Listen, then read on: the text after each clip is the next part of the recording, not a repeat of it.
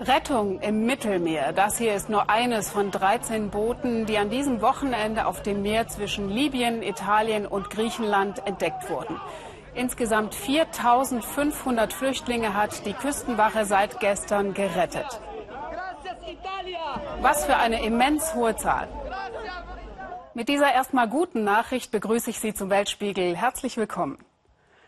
Sieht beinahe so aus, als würden gerade alle auf dem Mittelmeer aktiv nach Flüchtlingsbooten Ausschau halten, damit sich die Schreckensmeldungen mit hunderten Toten nicht wiederholen. Das ist aber fast schon einfach im Vergleich zu den anderen Zielen, die sich Europas Politiker jetzt stecken. Die Situation in den Herkunftsländern verbessern, den Schleppern das Handwerk legen und so weiter. Schwierig, denn die Flüchtlingsströme unterhalten einen ganzen Wirtschaftszweig in Afrika und ein fest installiertes Wegenetz. Eine von vielen Routen führt von der malischen Stadt Gao aus nach Norden über Algerien weiter in Richtung Europa. Gao ist ein gefährliches Pflaster, auch für unsere Korrespondentin Sabine Boland und ihr Team. Früh am Morgen noch schnell ein Kaffee. Bilal Kamara aus Sierra Leone will gleich weiterreisen. Er ist nervös. Er fürchtet, die Flüchtlingsmafia hier in Gao könne ihm Schwierigkeiten machen. Ein paar Tage zuvor. Gao im Norden Malis ist einer der wichtigsten Knotenpunkte für Migranten, die nach Europa wollen. Viele machen ihr Geschäft mit den Flüchtlingen, so wie Yeya und Issa. Beide arbeiten als Schlepper für Migranten. Gerade sind zwei junge Männer aus dem Süden Malis angekommen. Die Schlepper warnen die beiden vor Betrügern. Das sei alles eine Mafia, erklären sie. Manche wollten sie unterwegs ausrauben. Manchen würden sie auch die Kehle durchschneiden. Aber was sollen wir denn machen?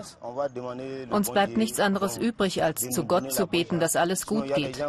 Ich weiß, dass es Leute gibt, die uns abzocken und betrügen wollen.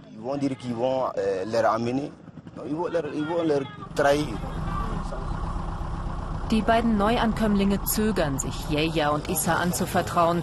Sie wollen sich erst einmal alleine in Gao orientieren. Die Schlepper bringen Flüchtlinge in ein sogenanntes Ghetto, einen Verschlag in einem Lehmbau.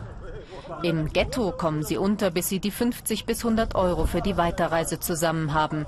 Hier begegnen wir Bilal aus Sierra Leone zum ersten Mal. Er ist der im karierten Hemd. Bevor wir mit ihm sprechen können, kommen die Ghetto-Bosse und bringen alle weg. Ihr wollt unser Geschäft kaputt machen, schimpfen sie und verbieten uns zu drehen. Einblicke in die mafiösen Strukturen gibt uns Yeya. Er hat schon tausende Flüchtlinge in Gao kommen und gehen sehen. Jeder kriegt Essen und einen 5-Liter-Kanister Wasser für die Fahrt durch die Wüste. Wer Geld hat, kann 20 Liter haben. Und wer verdient daran? Das, was die Leute zahlen, wird durch drei geteilt. Der Besitzer des Wüstentrucks bekommt was, der Ghetto-Boss und die Polizei. Ein paar wenige verdienen an den Migranten extrem gut. Viele andere, so wie Yeya und Issa, schwimmen ein bisschen mit. Für sie ist das Geschäft mit den Flüchtlingen die einzige Chance, im harten Norden Malis zu überleben. Die Gegend um Gao ist unsicher. UN-Truppen versuchen einigermaßen für Stabilität zu sorgen. In letzter Zeit gibt es aber heftige Kämpfe zwischen bewaffneten Gruppen, auch auf der Strecke der Flüchtlinge. Sie treten von Gao aus den lebensgefährlichen Trip durch die Wüste oft nachts an, ohne Schutz durch die UN-Truppen. Am Abend ruft uns Yeya an. Einer der Migranten aus dem Ghetto möchte sich mit uns treffen, heimlich. Wir lassen ihn zu unserem Hotel bringen. Es ist Bilal. Sie haben gesagt, wenn ich mit euch rede, dann schmeißen Sie mich raus, erzählt er. Und ich weiß nicht, wo ich sonst hin soll. Schon lange hat der 22-Jährige von Europa geträumt. In seiner Heimat Sierra Leone sieht er keine Chance für sich. Es ist eines der ärmsten Länder der Welt. Die Ebola-Krise hat es nicht besser gemacht. Bilal hat sieben Schwestern, er ist der einzige Sohn. Ich würde meiner Mutter so gerne ein besseres Leben ermöglichen. Ich habe meinen Vater nie gekannt, sie war immer da für mich. Sie ist arbeitslos, aber sie hat mich durch die Schule gebracht und durch das erste Jahr in der Uni, bis das Geld einfach nicht mehr reichte. Ich habe das Gefühl, ihr etwas zurückgeben zu wollen. Und warum ausgerechnet Europa? Alle meine Freunde in Sierra Leone stellen sich Europa als Paradies vor. Als einen Ort, wo alles leicht ist. Wir träumen, dass in Europa alles besser wäre, dass man anständiges Essen bekommt, schöne Kleider trägt, große Autos fährt.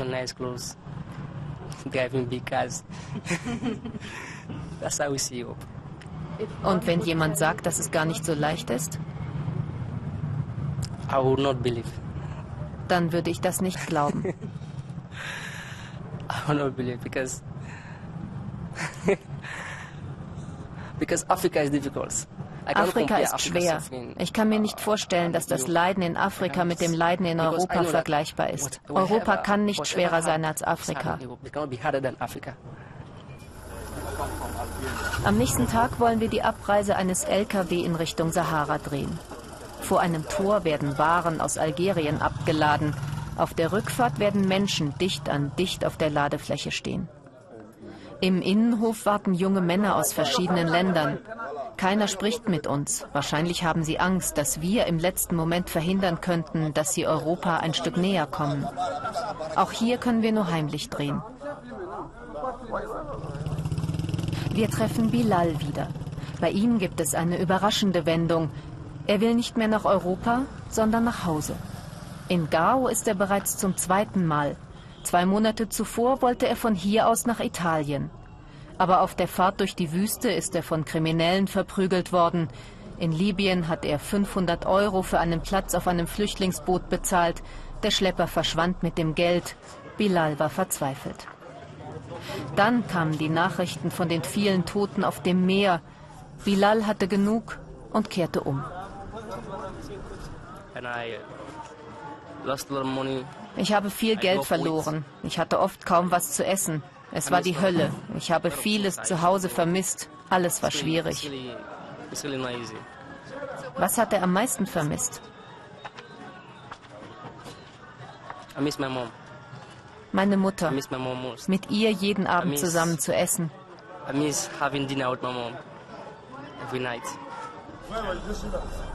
Bilal fährt jetzt nach Hause, nach Sierra Leone, in eine ungewisse Zukunft. Geld, um weiter zu studieren, hat er nicht. Seine Geschichte, so sagt er uns zum Abschied, sei nur eine von Abertausenden. Jede einzelne erzähle von Leid, Armut, Hoffnungslosigkeit. In Europa, so sagt er, könne es doch gar nicht so schwer sein wie in Afrika. Hier sei vieles einfach unmöglich. Flüchten und Auswandern ist auch für die britische Stadt Boston ein Thema. Sie haben schon richtig gehört. Ich meine nicht Boston, USA, sondern Boston, Großbritannien. Von hier stammen einige der sogenannten Pilgerväter, die im Jahr 1620 nach Amerika auswanderten, um dort ein besseres Leben zu beginnen. Dass Menschen also schon immer ein- und ausgewandert sind, das vergessen heute aber viele in Boston. Zu viele Osteuropäer seien in der Stadt, schimpfen sie. Und das ist gerade in diesen Tagen kurz vor der britischen Parlamentswahl am nächsten Donnerstag für die rechtspopulistische UKIP-Partei ein gefundenes Fressen. Hanni Hüsch aus Boston, Großbritannien. Vielleicht ist es ja nur die Ebbe, aber es liegt etwas Melancholisches über der kleinen Fischerflotte von Boston. Nur die Kelly macht noch die Leinen los, raus aufs Meer, um noch eine Fuhre Muscheln abzufischen. Guckt euch um in Boston. Ihr werdet sehen, dass die kleinen Leute leiden. Und sprecht mit meinem Bruder, ruft der Skipper noch gegen das Knattern des Motors an. Dann nimmt die Kelly an Fahrt auf. Captain Kenny ist ein rauer Kerl. Er ist der Sprecher der Bostonfischer und in mieser Laune. Zu lange schon ist er nicht mehr rausgekommen auf See. Zu viel Zeit zum Ärgern über die in Brüssel und ihre Fangquoten. Wir sind nicht mehr Großbritannien. Nenn uns kleines Britannien und wir werden nie wieder groß sein, solange wir in der EU sind. Wir haben überhaupt keine Macht mehr. Man sagt uns, was wir zu tun und was wir zu lassen haben. Und am Ende schreiben die uns auch noch vor, wann wir abends das Licht ausmachen sollen.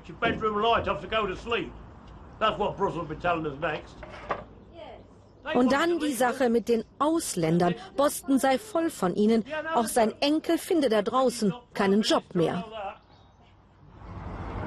Die Jobs bekommen nur noch die Ausländer. Und wie fühlt sich das an? Krank, total krank. Dann fährt eine Limousine vor und ihr entsteigt Nigel Farage, der Spitzenkandidat der rechtspopulistischen Unabhängigkeitspartei. Möglicherweise lässt sich Boston gewinnen. Hier verfangen seine Raus aus der EU-Parolen und sein Feldzug gegen die Arbetsimmigration aus Osteuropa. Was bringt dem Land denn der EU-Ausstieg? Ja, gucken Sie sich doch hier um und sprechen mit den Fischern. Dann sehen Sie den Schaden für unser Land. Ganz einfach. So einfach offensichtlich, dass es keiner weiteren Antworten bedarf. Aber die suchen wir im Herzen Bostons, auf dem Marktplatz. Hier kommt die Stadt zusammen. Es wird schnell deutlich, ins englische Idyll haben sich andere Farben geschlichen und auch Töne. Polnisch, Litauisch, Lettisch hören wir und sehen, dass sich die Wege der Menschen eher nicht kreuzen. Nirgends anders ist der Anteil der EU-Einwanderer so hoch und so schnell gewachsen wie hier in Boston. Jeder Zehnte stammt aus Osteuropa. Und es hat sich eine dumpfe Wut gegen die Zuwanderer angestaut, eine unheilvolle Mischung aus Verlustangst und Vorurteil. Die Osteuropäer sind ein Riesenproblem. Es gibt jetzt mehr Verbrechen in der Gegend und sie überrennen unser Gesundheitssystem. Von hier oben weitet sich der Blick. Boston, die Stadt am Meer, hat eine stolze Vergangenheit. Die Stadt nährt das Land, soweit das Auge reicht, Landwirtschaft.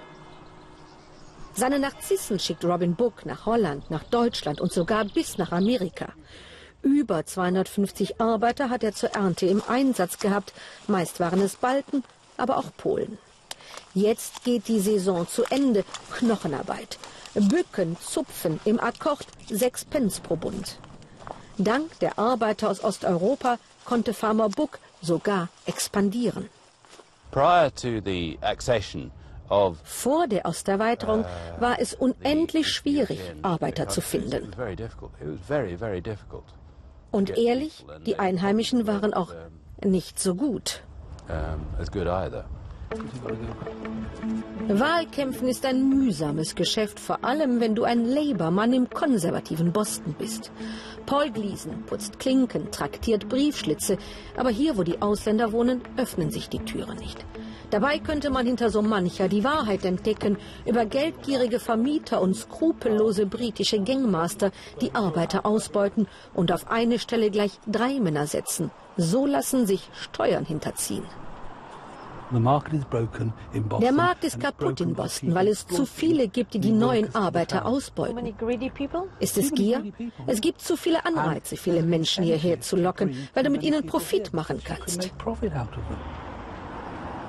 Klein-Polen nennen sie in Boston die West Street. Hier haben sich in den letzten Jahren viele Osteuropäer mit kleinen Geschäften selbstständig gemacht. Immer freitags spielen sie gegen das Heimweh an. Sidonis und seine Freunde aus Lettland. Novus ist Nationalsport in der fernen Heimat. Manchmal schaut auch Ron vorbei. Er mag die Jungs und das Spiel. Aber auch vor den neuen Freunden nimmt der Brite kein Blatt vor den Mund. Sie haben uns regelrecht überschwemmt. Uh, Zu meinem Erstaunen pflichtet Sidonis ihm bei, und doch will er sich einsetzen uh, für seine Landsleute. Uh, es ist doch nicht ihre Schuld, dass sie nur Arbeit für zwei Tage bekommen. Sie wollen arbeiten, aber man lässt sie nicht. Sie werden ausgebeutet. Da sollte die Regierung ran.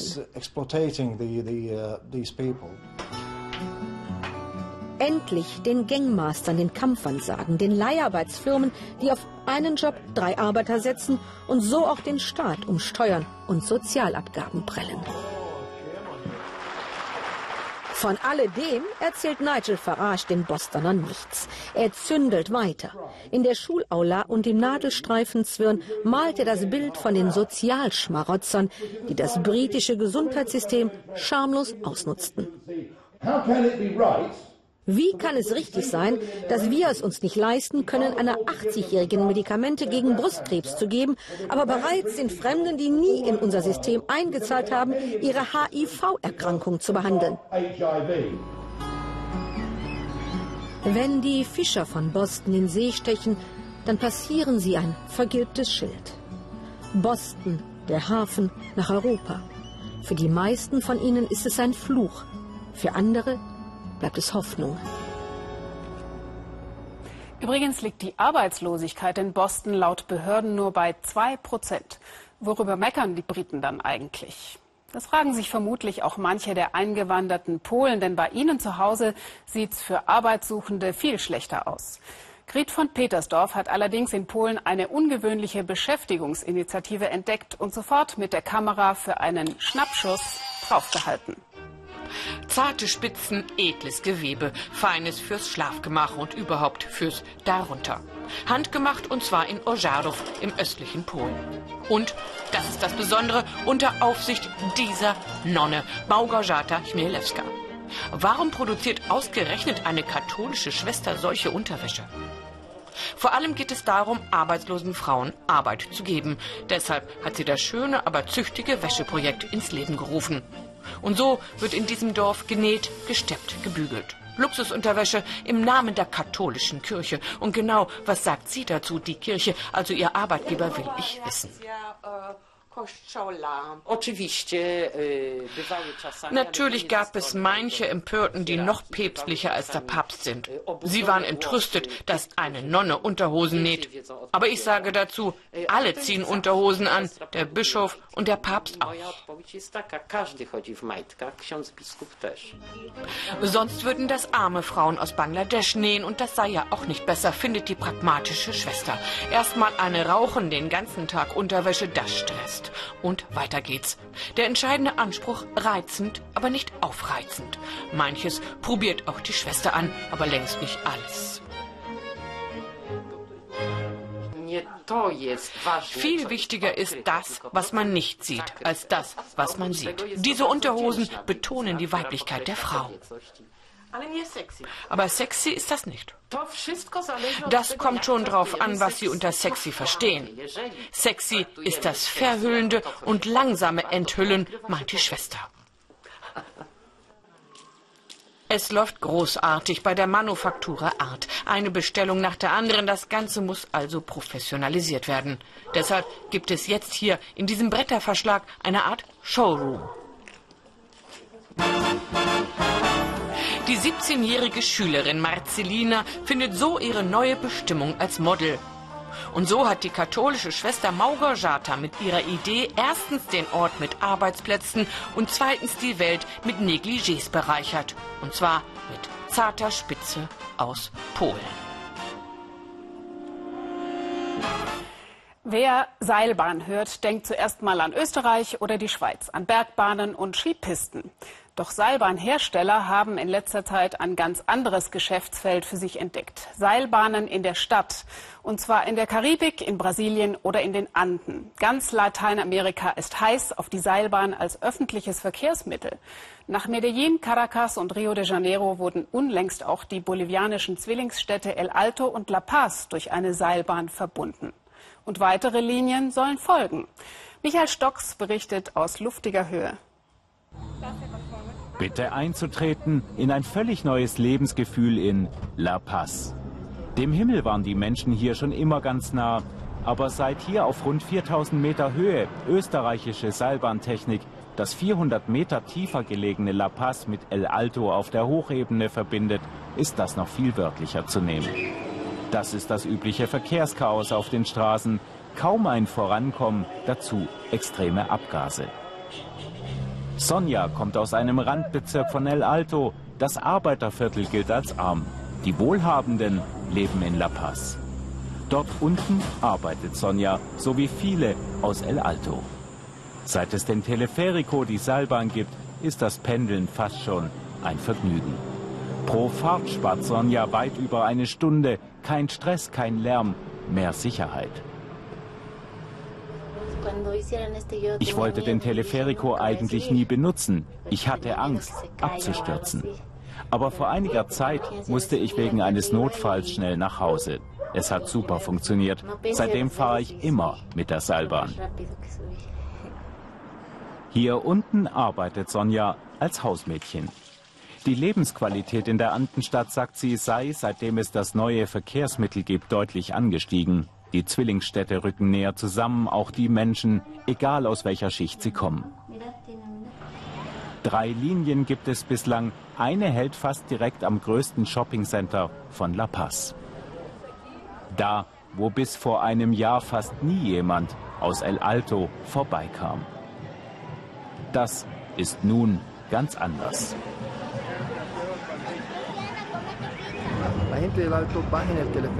Viele Leute aus El Alto verbringen einen ganzen Tag hier. Sie kommen gegen 10 Uhr am Vormittag, gehen hier ins Kino, essen anschließend zum Mittag, gehen shoppen und bowlen. In der Nacht nehmen sie wieder die Seilbahn und fahren zurück nach Hause, nach El Alto.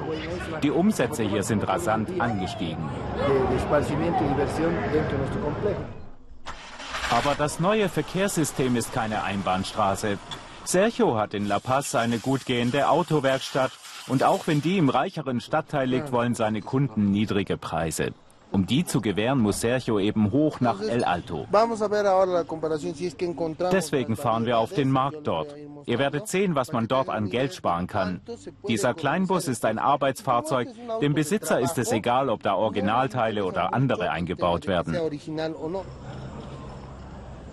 Mit einem Kollegen unterwegs zur nächsten Seilbahnstation. Wegen eines Ersatzteils nach El Alto. Früher ein riesiger zeitlicher Aufwand. Jetzt kein Problem. Die Fahrt dauert nur zehn Minuten und kostet weniger als einen halben Euro. Mehr noch als der spektakuläre Blick zählt einfach, wie simpel es geworden ist, nach El Alto zu fahren. Es ist unglaublich. Früher mit dem Auto dauerte die Reise Stunden und am riesigen Markt des 16. Juli gibt es nie Parkplätze.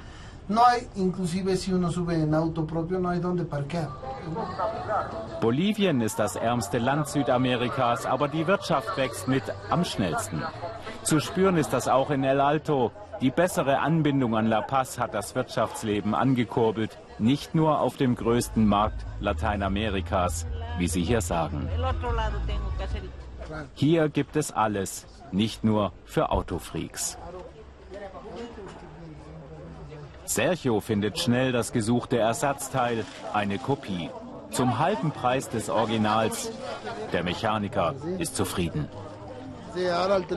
Schnell wieder ab zum Teleferico, die Arbeit wartet. Uniendo nuestras vidas vereint unsere Lebenswelten, das ist der Werbespruch des Teleferico. El Alto, die Stadt der Armen, wandelt sich spürbar. Der Teleferico wirkt wie ein Beschleuniger. Das Bild ändert sich und er sorgt mit dafür. Freddy Mamani ist der Star-Architekt in El Alto Überall in der Ein-Millionen-Stadt baut er neue Gebäude. Er nennt es die neue Andenarchitektur. Am liebsten Häuser mit Ballsälen und Veranstaltungsräumen, Statussymbole für das neue Selbstbewusstsein in El Alto. Bunt muss es sein, die indianische Herkunft zeigen. Manche sagen, Freddy Mamani ist der Michelangelo der Aymara-Indios. Ich möchte einfach aus El Alto etwas Schönes machen. Ich wünsche mir, dass El Alto eines Tages die Bedeutung bekommt wie die frühere Indiostadt Tiwanaku. Der Architekt hat sich und El Alto jetzt schon Denkmäler gesetzt und er ist sich sicher, dass diese Stadt gerade erst zum Höhenflug angesetzt hat, auch dank der Seilbahn. Der Teleferico, dieses einzigartige Werk, ist ein Aushängeschild für ganz Lateinamerika, nicht nur für Bolivien. Es ist eines der wertvollsten Geschenke, die uns Präsident Evo Morales gemacht hat. Boliviens Präsident feiert seine Seilbahn und die großen Veränderungen. Vor genau einem Jahr ging die erste Strecke in Betrieb. Evo Morales hat lange dafür kämpfen müssen, gegen Busbetreiber und Gewerkschaften. Manchmal ist es schwer, das Bewusstsein einiger unserer bolivianischen Brüder zu verändern. Aber das ist wichtig, das muss akzeptiert werden. Es ist wichtig, nicht nur auf seinem Standpunkt zu beharren, man muss manchmal den Egoismus fallen lassen, damit wir Bolivien verändern können. Die Seilbahn, ein Staatsereignis. Zur Feier kündigt Präsident Morales den Bau von sechs weiteren Strecken in der Andenstadt an. Sonja ist auf dem Nachhauseweg im jetzt schon längsten städtischen Seilbahnnetz der Welt. Hat sich dein Leben verändert? Ja, alles geht schneller, ich komme früher heim. Der Teleferico macht Schule. Immer mehr Städte in Südamerika wollen jetzt auch das schwebende Verkehrsmittel. Wir wechseln jetzt den Kontinent, das Thema und auch die Stimmung der Menschen. Von der Hoffnung in Bolivien zur Angst im irakischen Tikrit. Denn die hat der sogenannte Islamische Staat dort verbreitet. Auch wenn zurzeit in den Medien nicht mehr so viel die Rede davon ist, der IS-Terror geht weiter. Wie die schwarzen Typen in den von ihnen eroberten Gebieten herrschen, das können wir jetzt in Tikrit nachvollziehen. Denn vor einigen Wochen wurde die Stadt von den Irakern zurückerobert. Unsere Reporter Volkmar Kabisch und Amir Moussaoui konnten jetzt dort drehen. Mächtig steht das Eingangstor über der Straße. Das Tor zu einer Geisterstadt. Tikrit liegt vor uns. Kaum vier Wochen ist es her, der regierte hier der selbsternannte Islamische Staat. Jetzt kontrollieren irakische Truppen die Straßen. Zusammen mit schiitischen Milizen haben sie vor kurzem die Stadt vom Terror befreit. Wir sind mit der schiitischen Badr-Miliz unterwegs. Niemand darf ohne deren Erlaubnis hier hinein. Hier hat es heftige Gefechte gegeben. Der Widerstand war sehr groß, vier Tage und Nächte lang. Noch bewegen wir uns in einem Außenbezirk Tikrit. Ein Ort der protzigen Ruhmeshallen des gestürzten Diktators Saddam Hussein.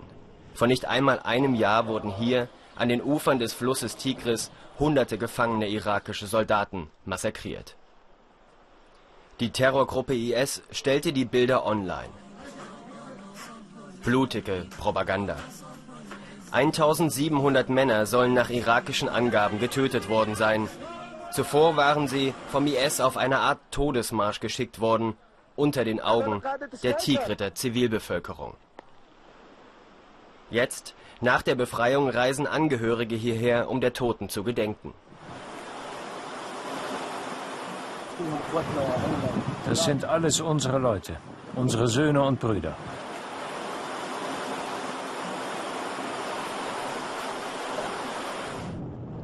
Wir fahren weiter ins Zentrum der Stadt, wollen erfahren, wie das knapp zehnmonatige Leben unter der Besatzung des Islamischen Staates wirklich war. In der Propaganda sieht alles normal aus. Eine Stadt wie jede andere, mit angeblich glücklichen Menschen und guter Versorgung. Und das ist Tikrit heute, eine menschenleere Steinwüste.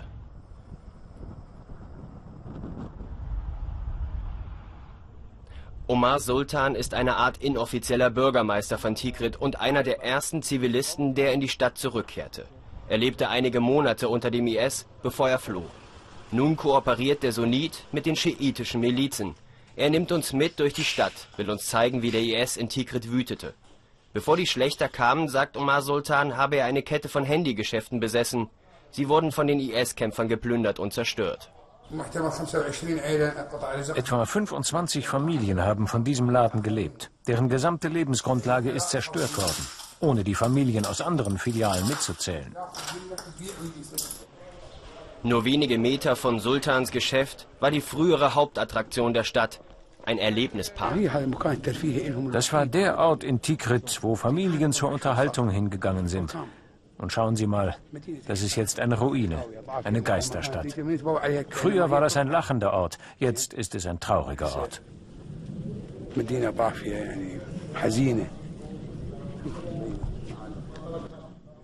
Nachdem Kämpfer des Islamischen Staates Tikrit Mitte Juni 2014 eroberten, verhängten sie sofort strenge islamische Regeln für die Zivilbevölkerung, wie dieser Verhaltenskodex des IS zeigt.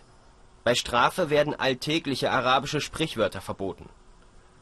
Der Ausspruch Glückwunsch zum neuen Jahr ist dabei ebenso verboten Wie die alltägliche Formel, einem Kranken zu sagen, das hat er nicht verdient. Bevor die Glaubenskrieger aus Tikrit vertrieben wurden, verminten sie die Stadt mit zumeist selbstgebauten Sprengsätzen. Eine tödliche Falle, die auf jeder Straße und in jedem Haus morden soll. Das ist ein Bombenzünder, der auslöst, wenn man drauftritt. Er ist vollständig, er braucht nur Strom. Und bei dem hier ist die Batterie da. Die darf ich nicht knicken oder zusammendrücken, denn die ist wirklich scharf.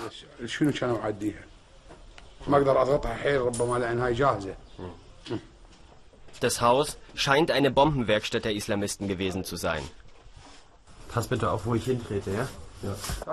Überall liegen Batterien, Zünder und fertige Sprengfallen auf dem Boden und auf Tischen verteilt, fertig für den Einsatz gegen die Ungläubigen. Es ist nicht öffnen. Er soll sie nicht öffnen.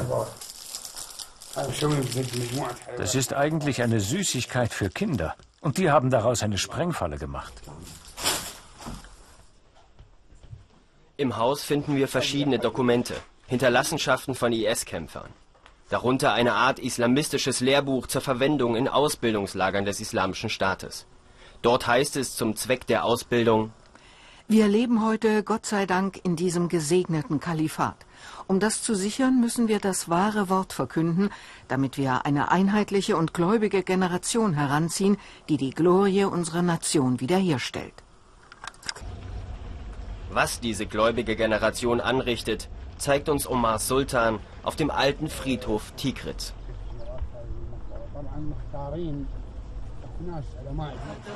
Hier hatte der IS gewütet.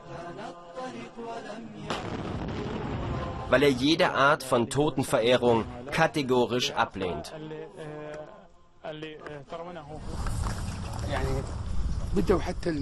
Nicht einmal unsere Toten finden Frieden.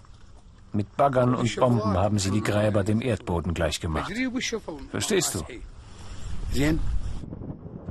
Nach zwei Tagen verlassen wir Tikrit wieder. Noch immer sind die meisten Straßen und Häuser nicht von Minen und Sprengfallen geräumt. Die schiitischen Milizen scheinen es damit auch nicht eilig zu haben. Der einst blühende Ort wird wohl noch lange eine Geisterstadt bleiben. Erschreckende Einblicke. Mitten aus der Katastrophe in Nepal gibt es heute eine gute Nachricht. Ein wohl mehr als 100 Jahre alter Mann ist aus den Trümmern lebend geborgen worden, sieben Tage nach dem Erdbeben. Von solchen Wundern hören wir natürlich gerne, denn insgesamt ist die Versorgungslage an vielen Orten in Nepal immer noch sehr schlecht. Unser Korrespondent Gabor Halasch ist für den Weltspiegel in eine Gegend gefahren, die bislang von der Hilfe völlig abgeschnitten war. Sie müssen nichts sagen. Ihre Augen sagen alles. Die Menschen laufen zusammen, als sie uns, die Fremden, sehen. Sie denken, vielleicht helfen die.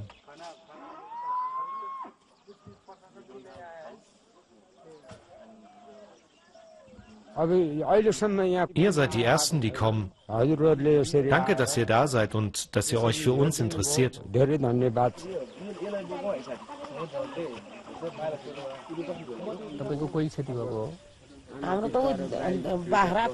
Niemand war hier, auch nicht die Regierung. Meine Kühe wurden getötet. Ich brauche was zu essen. Ein Platz, wo wir unterkommen können.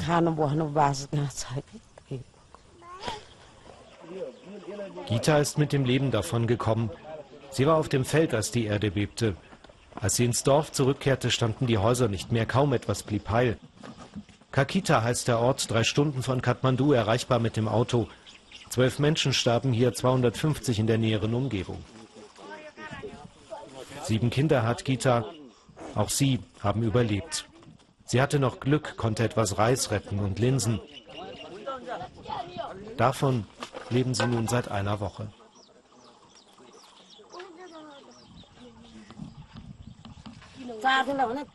Das ist alles, was ich noch habe. Das reicht noch zwei, drei Tage. Ich weiß nicht, was ich tun soll.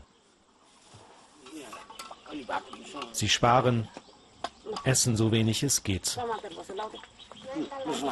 Erst die Kinder, dann die Erwachsenen. Die meisten Vorräte sind verloren und das Gemüse auf den Feldern ist noch nicht reif. Aber Hunger haben sie im Dorf. Manchmal muss Zuckerrohr reichen. Es fehlt Wasser. Es sind um die 30 Grad. Bald beginnt die Regenzeit und sie leben im Freien. Wie sollen sie das Dorf nur wieder aufbauen und wo anfangen? Macht es überhaupt Sinn, mit den Händen zu graben? So wie Krishna.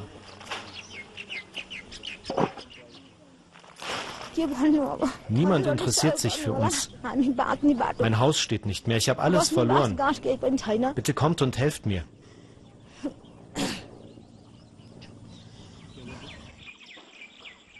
Über den Dörfern Hubschrauber. Immer wieder. Hilfe scheint greifbar, aber sie fliegt vorbei.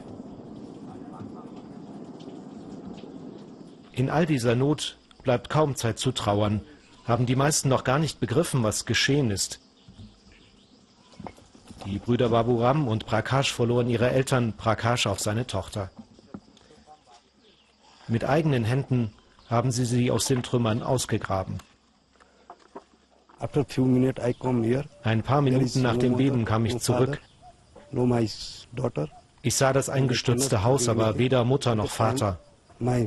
Dann haben die Nachbarn geholfen und ich fand meine tote Tochter.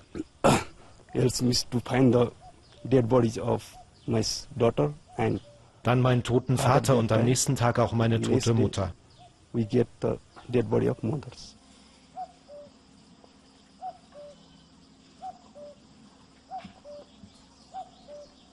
Es war der Himmel, dieses Haus, und nun ist es ein Grab. Es hat sich alles geändert durch dieses Erdbeben. Es tut so weh.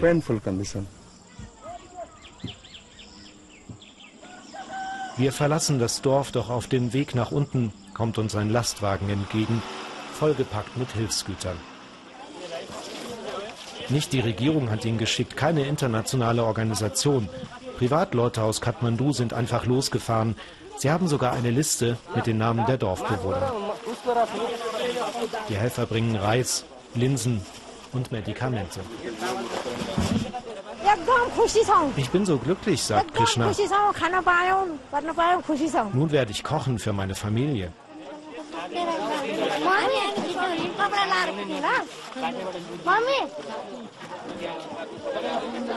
Für einen Moment haben sie vergessen, wie elend sie leben. Wenn Sie für die Menschen in Nepal spenden wollen, finden Sie Hinweise dazu auf tagesschau.de oder im ARD-Text auf Tafel 888. Die Tagesschau hält Sie natürlich auch gleich wieder auf dem Laufenden. Ich wünsche Ihnen noch einen schönen Abend hier im Ersten. Tschüss und auf Wiedersehen.